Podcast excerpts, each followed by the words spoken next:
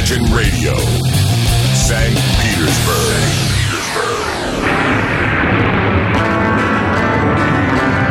Apple Jam. Вот мне интересно, существуют ли люди, которые не угадают, что за программа в эфире? В эфире программа, но Правильно. Apple Jam в эфире, такая программа. Уже четвертый год в эфире. Э, ну так вот, дамы и господа, сегодня мы с вами окунемся ну, июль же месяц, почему бы не окунуться? А мы с вами окунемся в антологию Битлз, э, по которой мы совершаем удивительное наше сказочное путешествие. Вот уже, наверное, второй месяц подряд, мне так кажется, а может быть даже и больше. Но растянул я наше путешествие по антологии, потому что есть где развернуться, есть где попутешествовать.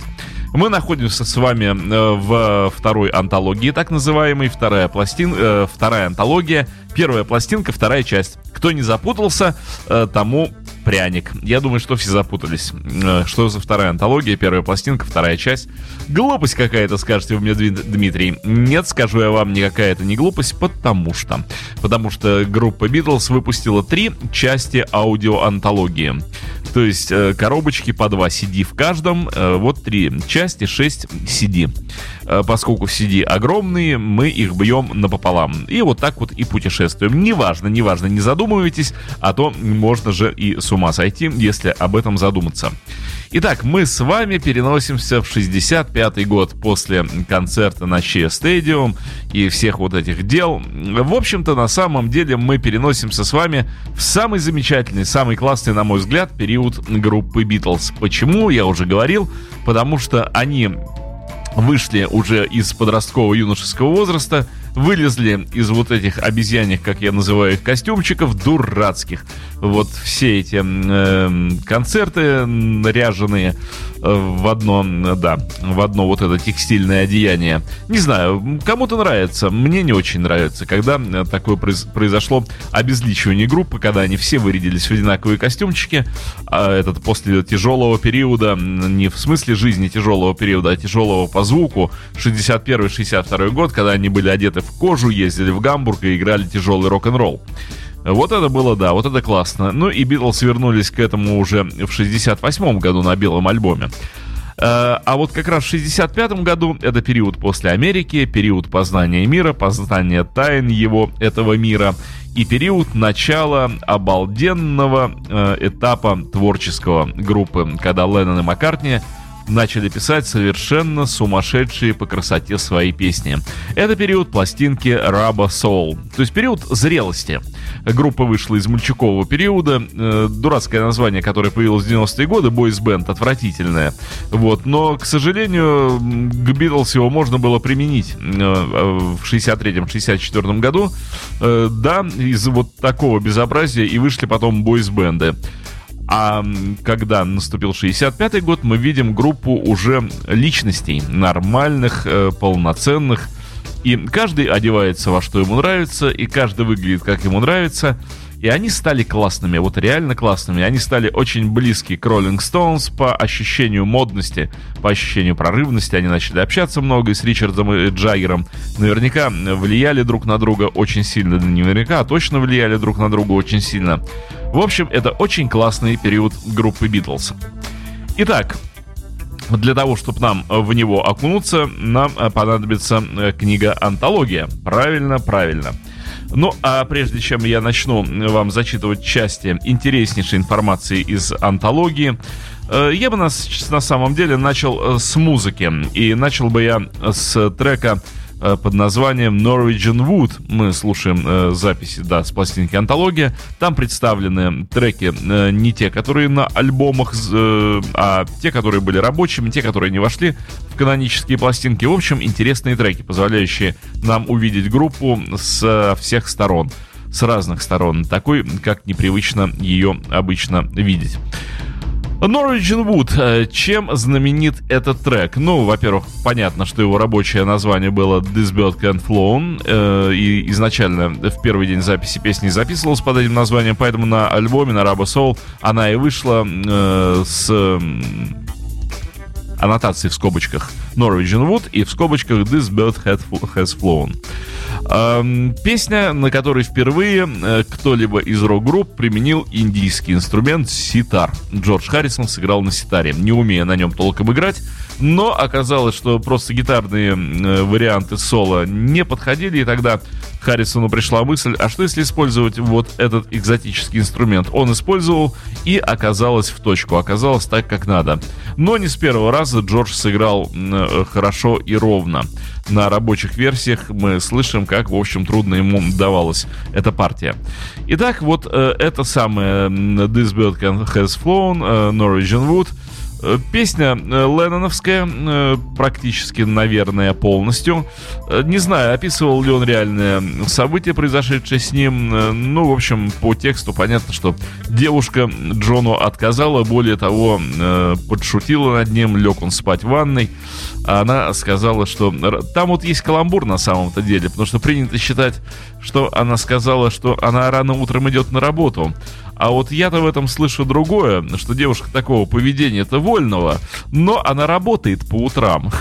Э, вот тут э, я думаю, что Джон очень так ехидно скаламбурил. И поэтому, типа, иди-ка ты спать в ванную, а ты думал, что я тут поработаю с тобой, но это будет с утра.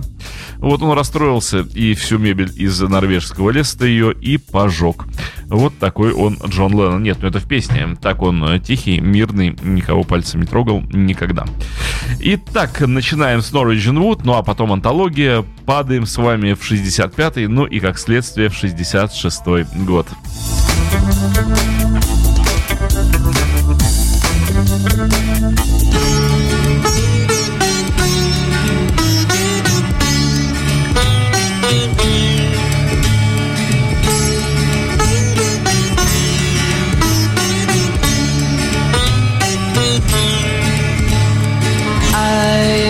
Once had a girl, or should I say, she once had me. She showed me her room, isn't it good? Norwegian wood. She asked me to stay and she told me to sit anywhere. So I looked around and I noticed there wasn't a chair.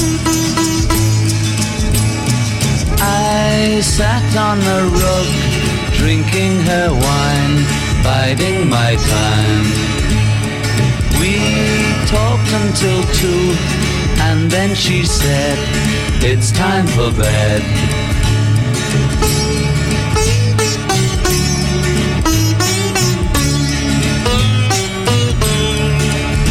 She told me she worked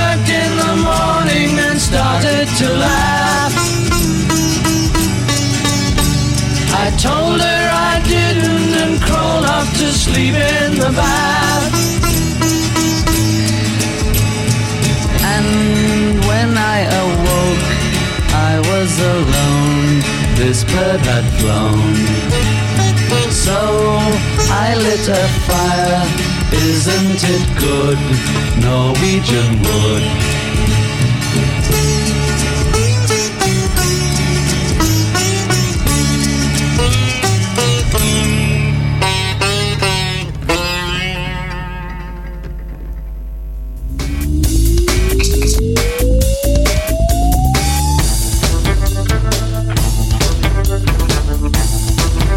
Так она изначально звучала, как некая шотландская плясовая на самом-то деле.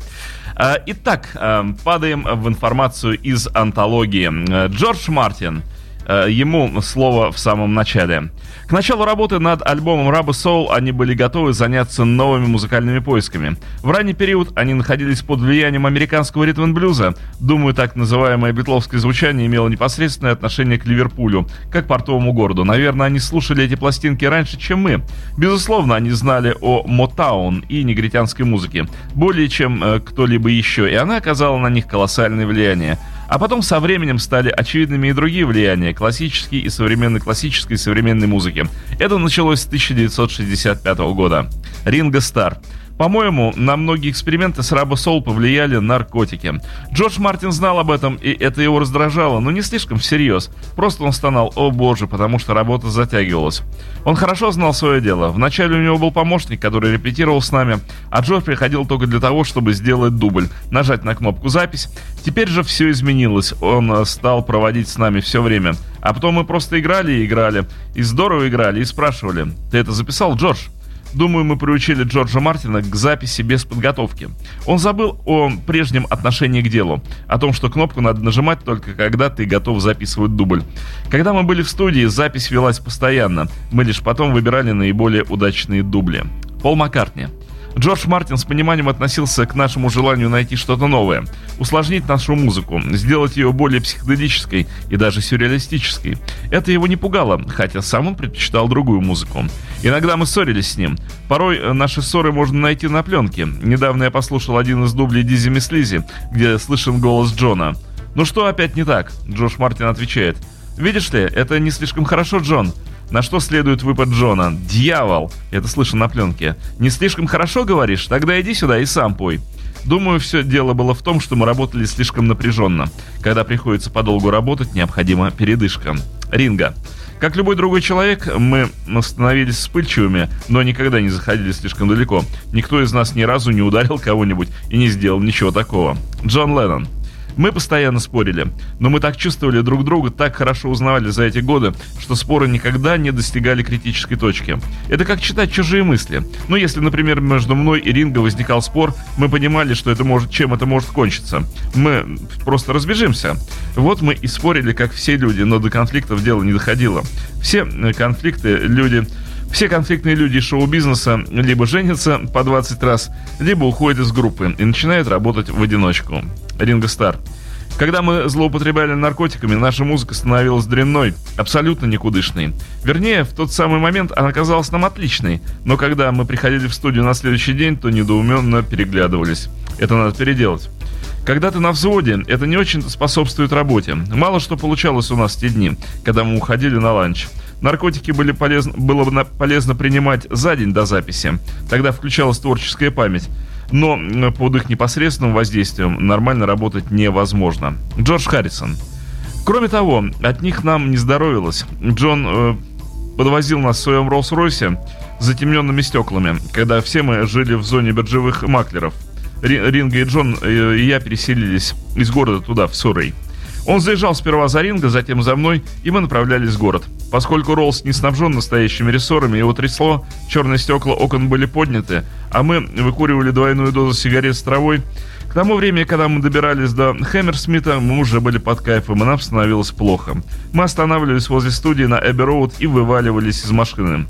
Рассказывая историю Битлз, трудно умолчать о наркотиках. Пока мы работали, Мел и Нил сидели в студии номер два за звуконепроницаемой перегородкой, сворачивали косячки и курили. На одной из пленок слышно вот что. Песня начинается, а потом слышен голос Джона. «Стойте, стойте!» Пол поет за него, потом снова, слышен голос Джона. «О, вот теперь все в порядке». Мы думали, что пока инженеры перематывают пленку, мы успеем сделать еще одну затяжку. Но даже во время Раба Soul, э, в то время Раба Soul был моим любимым альбомом. Думаю, это лучшее, что мы сделали. Мы знали наверняка, что записываем отличный альбом. На работу над ним мы потратили больше времени, чем на другие альбомы. Мы использовали массу новых приемов, но самое важное — мы вдруг начали слышать то, чего раньше не слышали. И потом на нас оказала влияние чужая музыка, все стили, процветавшие в то время. В том числе и мы сами, потому что мы еще продолжали совершенствоваться. Ну что... Э, что же, теперь э, на очереди у нас э, песня, а, собственно говоря, это будет, если я не ошибаюсь, да, это будет I'm Looking Through. Очень хороший трек, опять же, с пластинки Раба Soul. Группа потратила 9 часов 24 октября, работая над этой песней. Ну и, собственно говоря, трек получился отличный. Слушаем.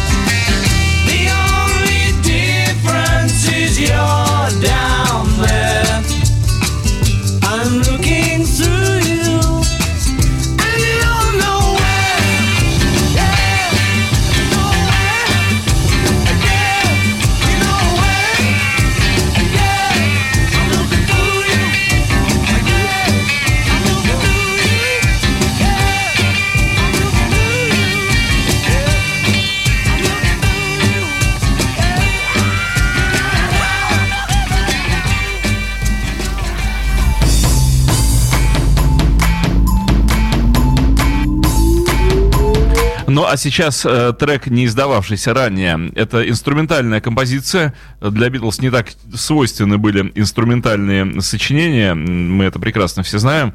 А, но здесь в студии они э, экспериментировали дважды, то есть э, два дня подряд. Они играли э, Джордж Мартин, причем, э, играл на клавишных э, в первом случае. Они играли некие инструментальные вот такие наигрыши. Собственно говоря, вот мы и послушаем, как это выглядело. Еще раз повторю, группа Битлз никогда не являлась чисто, ну не чисто глупо, да, никогда не являлась инструментальной группой, группой, исполняющей инструментальные композиции. Здесь 12-ладовая вот такая вот схема простая, так и называется 12 бар Original.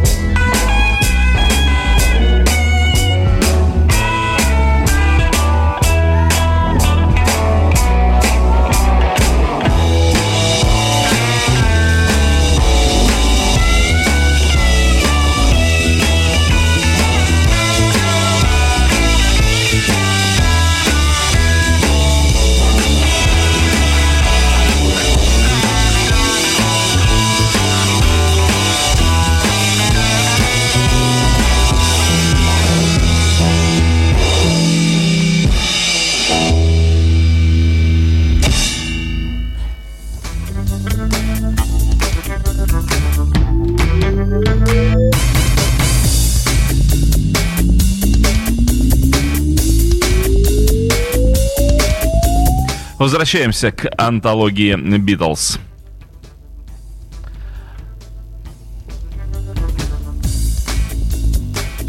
Итак, э, Ринга Стар. Э, вот что он говорит по поводу работы в то время.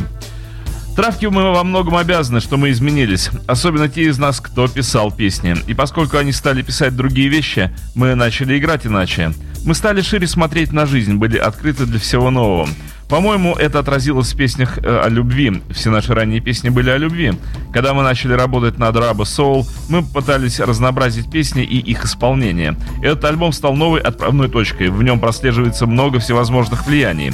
No Man, человек из ниоткуда, хорошая песня. Girl, девушка, замечательная, в ней такие классные вздохи. Еще одна отличная песня, The Здесь, здесь Джордж Мартин играет на физгармонии. Мел Эванс по прозвищу Орган на Хэммонде. Мы используем множество новых звуков, да и стихи, мне кажется, тоже изменились. Пример тому такие песни, как Drive My Car, ты можешь водить мою машину. No Man, You Won't See Me, ну и, конечно же, Мишел. Джон Леннон. Soul альбом, написанный под влиянием марихуаны, а вот револьвер он кислотный. Эм, точно так же колеса повлияли на нас в Гамбурге. Вот спиртное не очень-то на нас повлияло.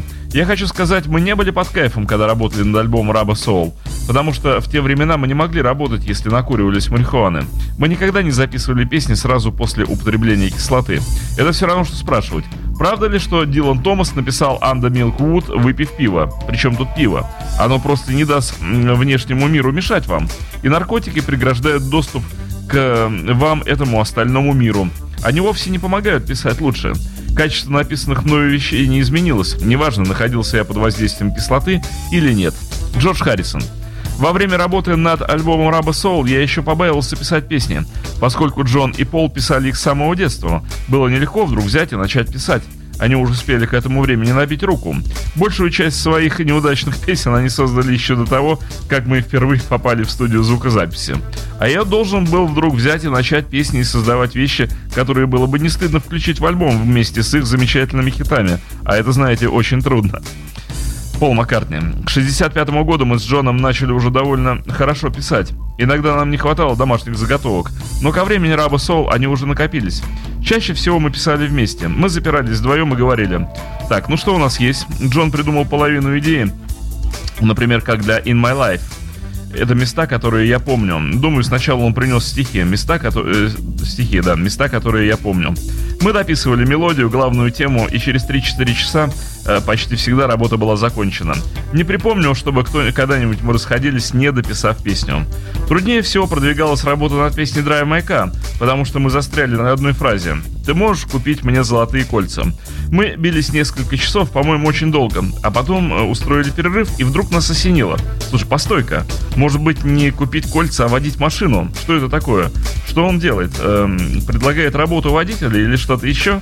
И песня стала более двусмысленной, э, что нам понравилось, а «Золотые кольца» звучали слишком уж напыщенно. Вместо слов «Золотые кольца» появилась «Би-би-пье», эта песня принадлежит нам обоим. Мы вдруг перенеслись в Лос-Анджелес, машины, водители Кадиллаки с открытым верхом, и песня получилась совершенно иной. Джордж Харрисон. На песне Drive Майка я играл партию баса. Она немного походила на «Респект» Отиса Рединга. Мы немножко перенесемся вперед э, из альбома Раба Soul. Мы перепрыгнем, э, ну так, треки идут в антологии.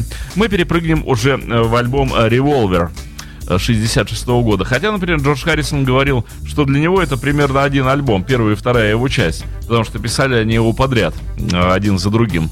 Но, тем не менее, «Револьвер» уже совершенно иной по звучанию, и в нем, как вот говорят критики, группа перепрыгнула от попа к настоящему року.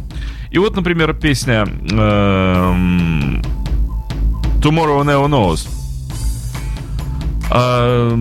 Песня очень интересная в том плане, что, на мой взгляд, она опередила э, всю остальную музыку лет так на 20. Потому что в этой песне звучит настоящий тяжелый психоделический New Wave, который был в Англии в ходу году так в 84-м, а отнюдь никак не в 66-м или 86-м. То есть Битлз ушли по мысли вперед на 20 лет. Ну и Пол Маккартни говорил, что когда Леннон принес эту песню, взял гитару, стал показывать Джорджу Мартину и стал монотонно играть на одной струне, на ноте до. И Маккартни говорил, я стал с любопытством смотреть, а что же скажет Мартин? Как он отнесется к этому странному треку, когда весь аккомпанемент состоит из монотонного до, и сверху на него нанизывается мелодия. Э, Джордж Мартин, на удивление, очень хорошо отнесся к этой песне, и э, работа началась. Все вот эти вот крики, похожие на чаек, и прочие шумы, это все взято из коллекции Пола Маккартни из домашней. Он любил записывать всякие музыкальные отрывки, ускорять их, замедлять, переворачивать задом наперед. И вот для этой песни он их как раз и предоставил. Э, Джон Леннон говорил о песне Tomorrow Never Knows, что это его период книги мертвых тибетской. И погружение в нее, и попытка осознать мир, э, осознать его границы, осознать потусторонность. Э, давайте слушать. Э, наверное, это будет не трек, привычный нам с альбома Раба Soul, фу, извините, с альбома Револьвер, а один из рабочих дублей.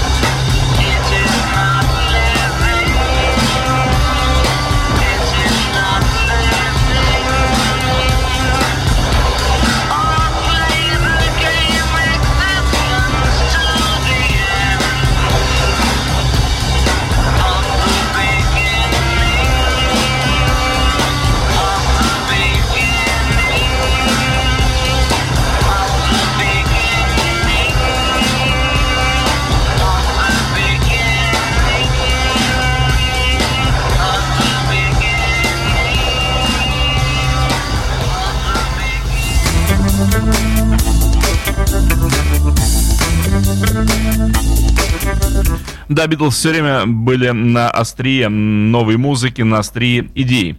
А, собственно, годы-то были как раз середина 60-х, годы революционные и абсолютно прорывные. Джон говорил, 60-е годы стали свидетелями молодежной революции.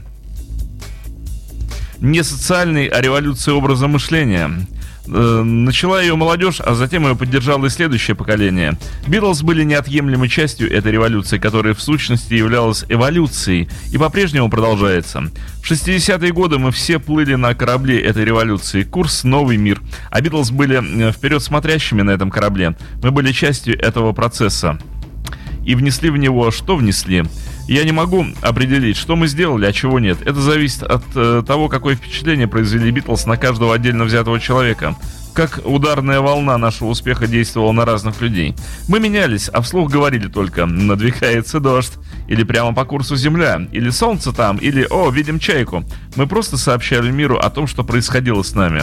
И Джордж Харрисон добавляет – 60-е были хорошим временем, и, по крайней мере, в Европе это имело непосредственное отношение к тому факту, что наше поколение не столкнулось с войной. Мы родились во время Второй мировой войны, и вскоре нам осточертело слушать о ней. До Второй мировой войны, и вскоре, да, До сих пор газеты и телевидение любят войну, и войны в целом. Они никак не могут наговориться на эту тему. До сих пор готовят и показывают программы о войнах. Сейчас в мире ведется более 50 войн, а если они вдруг утихают, нам спешно начинают показывать хронику Второй мировой, мировой или Перл-Харбор. Мы были поколением, не участвующим в войне, не участвовавшим в войне. Мы не хотели, чтобы нам продолжали твердить о Гитлере. Мы были более жизнерадостными. Мы с надеждой смотрели в будущее, освобождаясь от заплесневелых викторианских взглядов, от нищеты и невзгод. Здорово, что наше поколение первым испытало это. У нас появились Литл Ричард, Элвис, Фэтс Домина и вся эта музыка, потому что до тех пор существовала только глупая музыка 50-х. Я был разочарован, увидев, что в 70-е мир зашел в тупик, и все стали только э, конфликтовать и плевать друг в друга. Когда мы начали присыщаться своей славой, мир столкнулся с такой проблемой, как Вьетнам, и мы сразу почувствовали, что повзрослели и поняли, что в жизни, помимо Битлз, есть еще много чего. Uh, у нас на очереди uh, еще один uh, великий трек «Got to get you into my life». Это маккартневская э, песня в большей степени, хотя в тот период... Вот чем еще хороший период 65-66 года? Э, вы уже слышали, что Леннон и Маккартни сочиняли вместе. Они работали над песнями совместно. Это самое важное, потому что потом мы имеем уже историю, когда и Пол, и Джон работали над треками поодиночке и работали в студии фактически поодиночке. Но здесь Битлз все еще были вместе. Итак, Got to get you into my life – эм, великая песня с дудками э, на э, пластинке «Револьвер».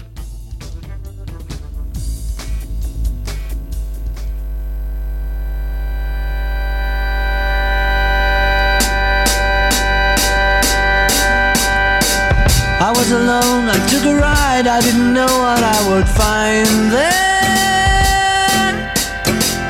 Another road where maybe could see another kind of mind there.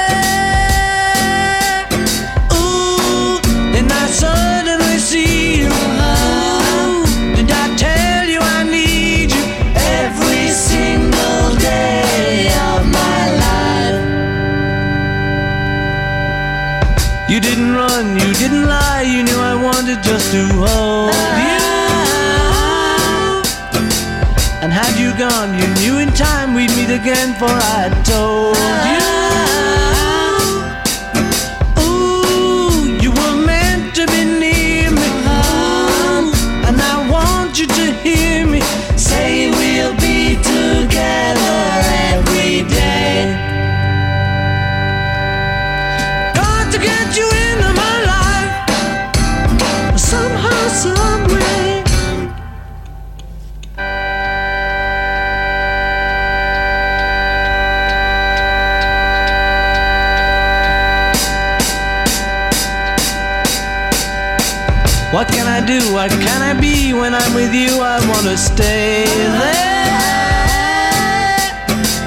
If I'm true, I'll never leave, and if I do, I know the way there.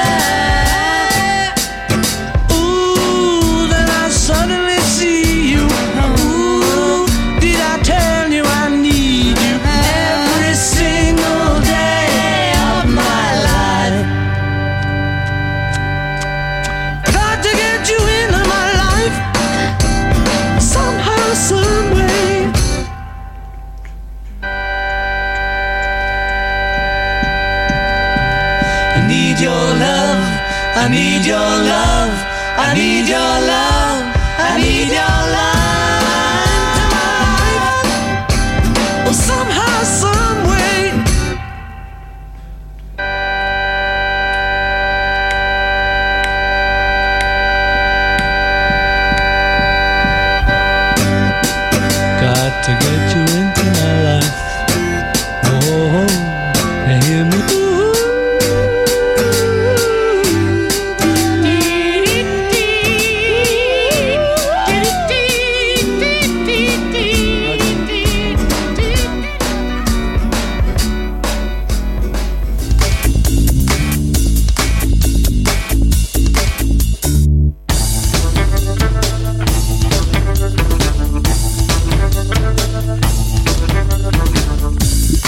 Но еще немножко о свободе и 60-х. Пол Маккартни. Это был продолжительный период свободы, который я всегда сравниваю с тем, как по воле Бога перед Моисеем расступилось море, а потом воды снова сошлись. Спид положил конец тогдашней сексуальной свободы, как венерические болезни положили ей конец для предыдущего поколения. Помню, отец говорил, что он завидует мне, потому что мне незачем бояться венерических болезней. Когда он был молодым, такие болезни представляли серьезную угрозу. А нам было не о чем беспокоиться. Чтобы вылечиться, достаточно было сходить в клинику и сделать укол. Все девушки принимали таблетки, избавляя нас от обычных опасений, поэтому мы пользовались удивительной сексуальной свободой. Джон, Люди просто злятся, потому что молодежь развлекается. Старшее поколение не располагало такой же свободой, потому что не отважилось. Оно просто следовало по пути их родителей, и если кто-то поступает иначе, им завидуют. Все дело в сексуальной зависти. Не знаю, когда это было, в 20-е или 30-е годы, когда в большинстве популярных песен говорилось о некой иллюзорной романтической любви, которая на самом-то деле не существовала. В песнях всегда пели о любви и отношениях юношей и девушек, но упускали самое важное, а именно секс. Думаю, теперь молодежь поет и хочет слушать о том, что есть в реальности, будь то любовь, секс или что-нибудь еще. По-моему, музыка отражает состояние, в котором находится общество. Она не влияет на это состояние. Думаю, поэты, музыканты, артисты живут в определенный отрезок времени и отражают его особенности. Именно этим и является поп-музыка. Отражение. Также из Битлз. Мы выходцы из Ливерпуля, и мы отражали ту жизнь, в которой мы росли. Мы выражали свои мысли точно так же, как это делают все люди, только мы делали это в своих песнях. Пол продолжает. Полагаю, что мода — это нечто сродни извержению вулкана. И мы, Битлз, тоже были вот этим самым извержением. Отделить то, что сделали Битлз от переворота в моде, культуре или мышлении, почти невозможно. Все это происходило одновременно и напоминало водоворот — если нас куда-нибудь приглашали, то обычно потому, что мы были Битлз, э, вовсе не из-за нашей одежды. Она оставалась на втором плане. Марихуана и ЛСД – еще два крупных источника влияния. Вместо того, чтобы выпить лишнего и свалиться, как бывало, когда мы пили скотч, мы заводили серьезные разговоры и неплохо проводили время до трех часов утра. Теперь все переменилось и выглядело так, словно того времени и не было. Круг замкнулся, воды снова сомкнулись. Поднялась новая волна милитаризма, люди перестали... Э, Люди перестали втыкать в стволы автоматов цветы. Когда же они наконец-то поумнеют? Ринга. Думаю, Битлз сделали то, что хотели, в основном, что свойственно молодости. Мы стремились изменить взгляды людей. Думаю, это повлияло и позволило многим поступать так, как они не стали бы поступать, не будь нас на свете. Э, потому что нам многие твердили, ну ладно, вам позволено так одеваться и так себя вести. Но на самом-то деле это было позволено всем. Э, таким временем для нас стали 60-е годы, а для моего отца лучшим временем были 40-е. По его мнению, никто не превзошел Глена Миллера, в том числе и Битлз. Если я вдруг начинаю слушать пластинки, среди них почти не оказывается чего-то, что было бы выпущено после 70-го года. Я предпочитаю блюз, джаз, исполнители известные в 60-х годах. Из эпохи Боб, Эрик и отчасти Элтон – я редко слушаю Бики, Баки, Носи, Даки, Дики, Тича и прочую дребедень. Мои музыкальные пристрастия не простираются дальше 1970 года. Нил Эспинал. В начале 1966 года, отказавшись от прежнего сумасшедшего графика работы, они получили пару месяцев передышки. А это значит, что у них появилось больше свободного времени. Для ребят это означало возможность встречаться с друзьями, заниматься другими делами, личной жизнью, наконец, даже съездить в отпуск. И Джон Леннон продолжает. «Мы все были в расцвете сил. Мы часто ездили просто по Лондону на машине, встречали друг с другом, э, болтали о музыке с The Animals, с Эриком, э, Бёрденом и все такое прочее. Это было действительно хорошее время. Лучшее время славы и покоя. Нам не слишком досаждали. Атмосфера была приятной, как в мужском курительном клубе. Продолжаем э, слушать антологию. Э, я только добавлю, что вторая антология была выпущена в свет в 1996 году. То есть э, три антологии вышли не разом, а постепенно, последовательно, одна за другой. У нас на очереди Andy Bird Can Sing, песня Джона Леннона.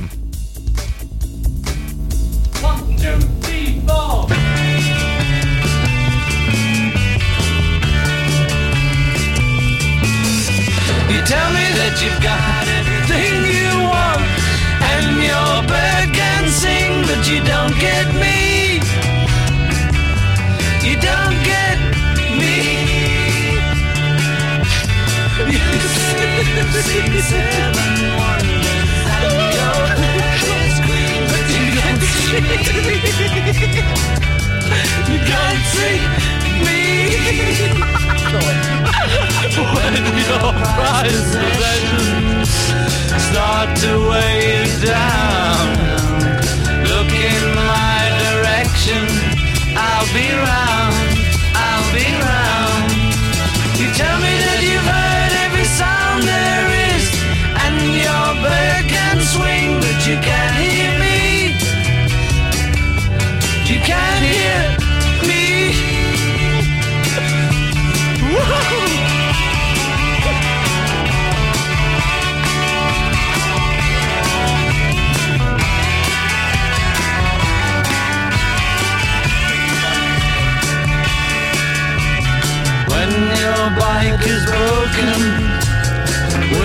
bring you down? You may be awoken. I'll be round. I'll be round. Tell me that you've had everything you want, and your bird can sing, but you don't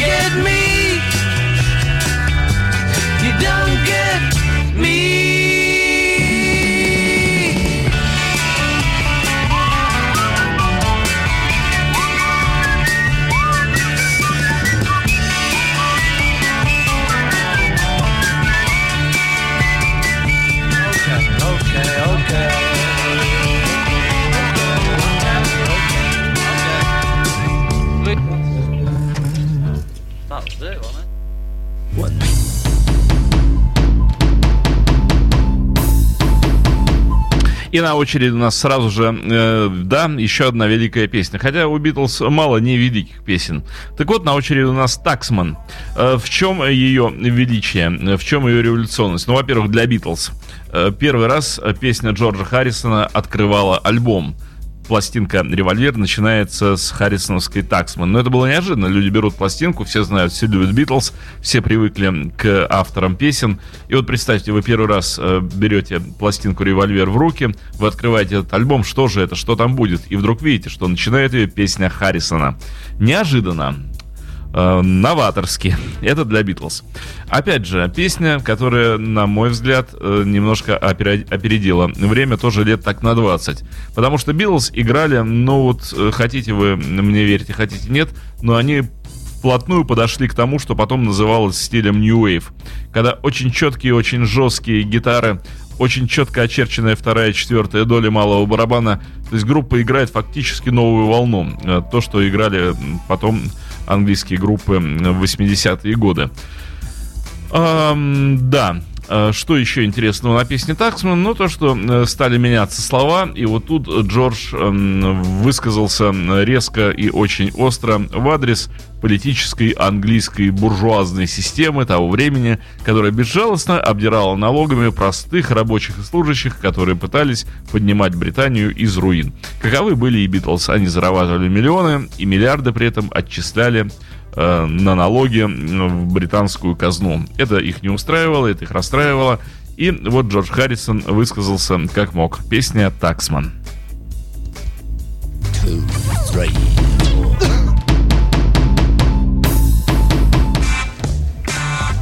me tell you how it will be.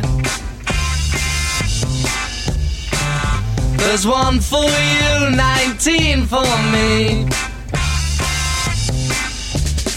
Cause I'm the tax man. Yeah, I'm the tax man. Should 5% appear too small? Be thankful I don't take it all. Cause I'm the tax man. Yeah, I'm the tax man. If you drive a car, I'll tax the street. If you try to sit, I'll tax your seat. If you get too cold, I'll tax the heat. If you take a walk, I'll tax your feet. Tax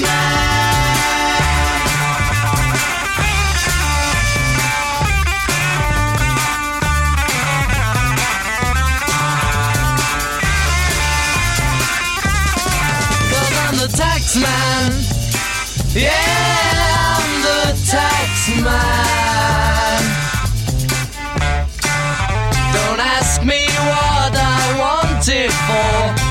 Anybody got a bit of money? Anybody got a bit of money? Anybody got a bit of If you don't want to pay some more, Anybody got a bit of money? Anybody got a bit of money? Anybody got a bit of cause I'm the tax man. Yeah, I'm the tax man.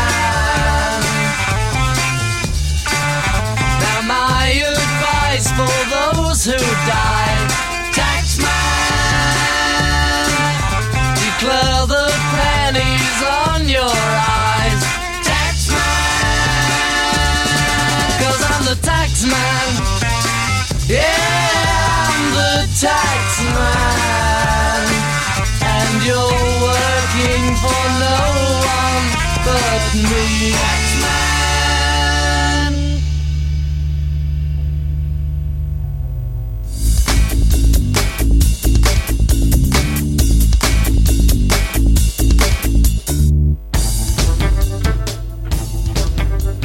На очереди у нас Элена Ригби. И вот что говорил Маккартни по поводу... По поводу того, как складываются э, песни, откуда приходят образы. Пол, не знаю, считают ли поэты, что они должны сами пережить то, о чем пишут, но могу заверить вас, что почти на 90% все наши песни созданы лишь нашим воображением. Не думаю, что Бетховен все время был в плохом настроении. И продолжает. Я так и не научился нотной грамоте. Ох, врет. Хотя в детстве взял немало уроков. Сначала я учился у старой дамы, которая задавала мне домашние задания. Затем, когда мне было 16 лет, я снова стал учиться у молодого парня, моего соседа. Но когда дело дошло до упражнений с пятью пальцами, мне стало скучно, потому что я даже уже писал короткие мелодии, э, вроде When I'm 64. Этим делом я увлекся, и возвращаться назад к теоретическим основам мне было уже поздно. Позднее, когда я работал над Эллен Ригби, я пытался учиться у настоящего преподавателя из э, Гилдхоллской музыкальной школы, с которой меня познакомила мать Джейн Эш, Эйшер. Э, но и с ним мы не поладили. Я разочаровался в нем, когда показал ему Эллен Ригби. Я думал, что он заинтересуется, а он остался равнодушен. А я надеялся, что его заинтересует использование мною скачки темпа. Я написал Эллен Ригби, когда жил в Лондоне, и в подвале у меня стояла фортепиано. Я подолгу сидел там, и вот однажды я почти бессознательно перебирал клавиши, и вдруг нашел замечательный аккорд, в который ложились слова «тра-та-та-та-та», «собирает рис в церкви», «после свадьбы». Мысль о человеке, собирающем рис после свадьбы, растрогала меня, потянула за собой мысль об одиноких людях. Я не сразу сумел выбрать имя. Я всегда старался выбирать благозвучные имена. Я перебирал свои старые школьные фотографии, вспоминал имена, и все они звучали. Джеймс э, Стрингфеллоу, Грейс Пентлтон. э, и когда читаешь романы, там героев зовут как-нибудь вроде Джеймс Тербери. Это не настоящие имена, поэтому я старался выбрать для этой мелодии имя, которое звучало бы по-настоящему и соответствовало бы идее песни. Э, В съемках фильма «Help» участвовал Эленор Брон. Мне понравилось имя Эленор. И в тот раз я услышал его впервые. А фамилию Ригби я увидел как-то на вывеске магазинчика в Бристоле, когда прогуливался э, однажды вечером. Я подумал, о, Ригби, отличная фамилия. Она звучала как настоящая и в то же время была достаточно экзотической. Так появилась Эленор Ригби. Клянусь, я думал, что именно так я и придумал Эленор Ригби. Я отчетливо помню, как выбрал имя, Эле- имя Эленор, а потом искал правдоподобную фамилию. Бродил в районе пристани в Бристоле и, наконец, увидел ее на, вывес- на вывеске магазинчика. Но оказалось, что на Уолтонском кладбище, где мы часто бывали с Джоном, есть могила некой Эленор Ригби в нескольких ярдах справа от могилы человека по фамилии Маккензи. Либо это чистое вдохновение, либо они всплыли в моем подсознании помимо моей воли. Скорее всего, дело в моем подсознании. Потому что я не раз бывал э, среди могил вместе с Джоном. Там мы часто загорали и, кажется, курили. Значит, вмешательство подсознания вполне возможно. По-другому объяснить это я не могу. Я не знаю, в чем тут дело. Совпадение означает соответствие двух вещей. Мы полагаемся на него как на объяснение, но это просто название влияния, и не более того. А что касается причин, по которым возникают совпадения, их, вероятно, наш жалкий мозг охватить не в силах. Джон Леннон. Эллен Ригби – детище Пола, а я помог этому ребенку получить образование. Пол. Помню, однажды ночью я лежал в постели и уже начал засыпать, и в этом полусне ко мне в голову вдруг э, пришла нелепая мысль. о желтой подводной лодке. Но это потом, о желтой подводной лодке. Э, Пол в 66 году находился однозначно в состоянии серьезнейшего космического пробоя. И такие совпадения, как Эленор Ригби, когда вдруг оказалось, что это реальный человек, а не вымышленный полом персонаж, и м, Фаза Маккензи тоже э, жил когда-то и как раз в те времена, когда жила и Эленор Ригби. Э, сейчас э, та самая Эленор Ригби, э, но э, не просто так, а э, инструментальная часть без вокала Пола Маккартни. То есть э, будет звучать все то, что нааранжировал Джордж Мартин и что наиграл скрипичный квартет. Ну, а вы можете, те, кто знают слова, просто взять и спеть поверх музыки, как это сделал когда-то Пол в студии. Если у вас получится, считайте, что вы Пол Маккартни.